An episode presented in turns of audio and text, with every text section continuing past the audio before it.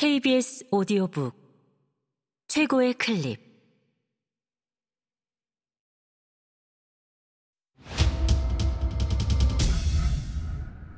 KBS 오디오북.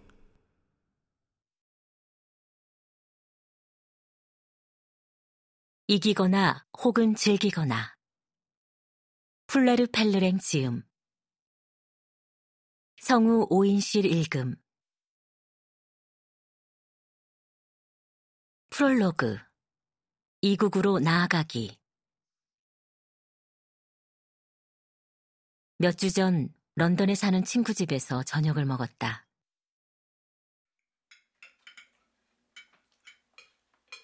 식사를 함께한 사람 중 두 명은 서양인과 결혼한 한국 여성이었다.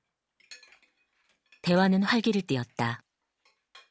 국제 결혼을 주제로 많은 이야기가 재미있게 오갔다. 서로 다른 교육을 받고 자란 두 사람이 부부로 만나 일상을 함께 하다가 대수롭지 않은 일로 겪는 갈등과 오해에 관한 일화들이었다. 어느 순간 이야기는 방향을 틀어 내가 2013년 한국을 처음 방문했을 때로 흘렀다. 친구는 한국에서 내가 한 말을 현지 언론이 많이 다룬 것에 자기 부모님이 많이 놀랐다고 했다. 한국에서 태어나 고아가 된 뒤 1974년 6개월의 나이에 프랑스로 입양된 이후 한 번도 고향 땅을 밟지 않다가 프랑스 정부 강요가 되어 한국을 처음 가봤다.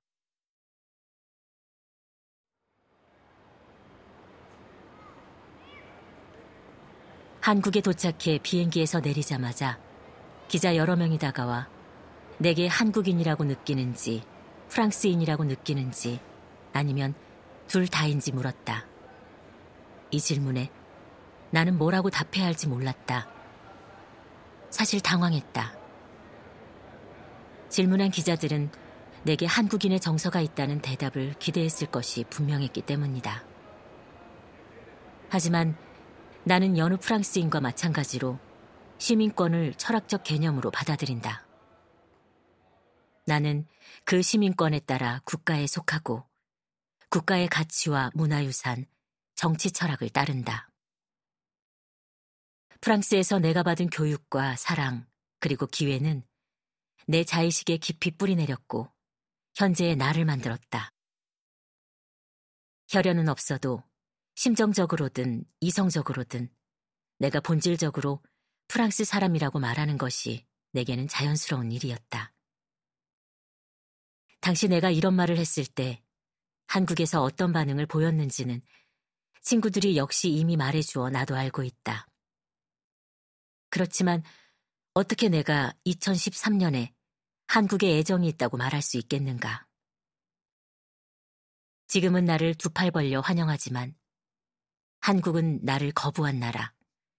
나를 사랑하고 가슴에 품어야 했지만 어두운 골목길 모퉁이에 내버린 나라가 아니었던가.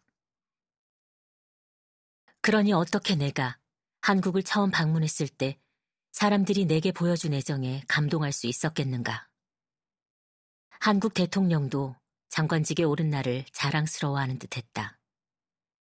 언론이 씌워준 영광의 월계가는 그렇다 쳐도 내가 성공해서 장관이 되어야만 사랑받을 자격이 있는 거라고 나 스스로 생각하지 않을 도리가 있었을까? 내게 한국인의 피가 흐른다는 사실과 내 성공을 연결짓는 것이 너무 쉬운 선택은 아니었을까. 사실 그 피는 40년 전 버림받은 나를 지켜주지 못했다. 반면 프랑스는 나에게 여권 이상의 것을 주었다. 진정한 가족, 사랑, 변함없는 우정, 문화와 가치, 그리고 아무런 타고난 혜택 없이 밑바닥에서 시작해 정부 고위직에 오를 수 있는 놀라운 가능성을 말이다. 이를 알면서 어떻게 내가 두 나라를 단순하게 저울질할 수 있겠는가? 한국인들의 기대를 저버리지 않으면서 이런 심정을 설명할 수는 없었다. 한국 기자들의 기대와 상관없이 예나 아니오라는 짧은 대답으로 내 복잡한 마음을 압축하는 건 불가능했다. 그렇다 보니 첫 한국 방문은 상반된 기억으로 남아있다. 내 안에는 한국인이 보여준 애정에 진실로 감동한 마음과 수십 년 전에 부서져 버린 관계는 하루아침에 회복하기 어려우니 복구하려면 시간을 두고 노력해야 한다는 마음이 공존했다. 일곱 살에 한국에서 프랑스로 입양된 지인은 서울에 처음 갔을 때 길거리 소음과 냄새가 익숙하게 느껴졌다고 했다. 아마도 그 친구의 마음과 몸에 깊이 새겨진 기억이 작용했을 것이다. 혹은 한국과 다시 이어지고 싶다는 무의식적 의지의 발로였을지도 모르겠다. 나도 그와 비슷한 것을 느낄 수 있었다면 내가 만난 한국인들에게 감동을 줬을 것이다. 그랬다면 한국인들에게 더 호감을 샀을지도 모른다. 그러나 나는 거짓을 말하고 싶지 않았다. 사실을 포장하고 싶지도 않았다. 나는 내게 시간을 주고 싶었다. 내 속도와 내 상황에 맞춰 내가 태어난 한국으로 돌아가고 싶었다. 언젠가 책을 써서 내 입장을 설명해야겠다는 생각이 든 것도 이때였다. 런던의 친구 집에서 저녁을 먹던 날 벌어진 또 다른 일이 책을 쓰겠다는 결심에 쐐기를 박았다.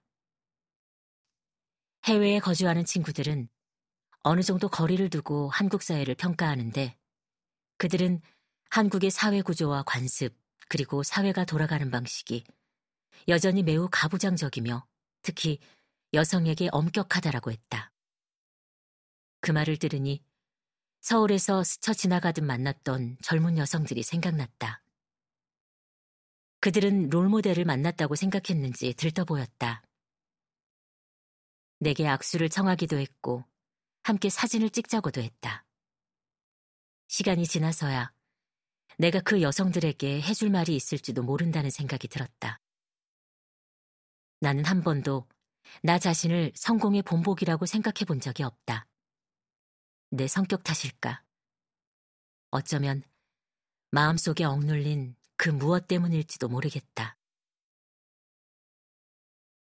내 이야기는 복잡하게 얽혀 있다.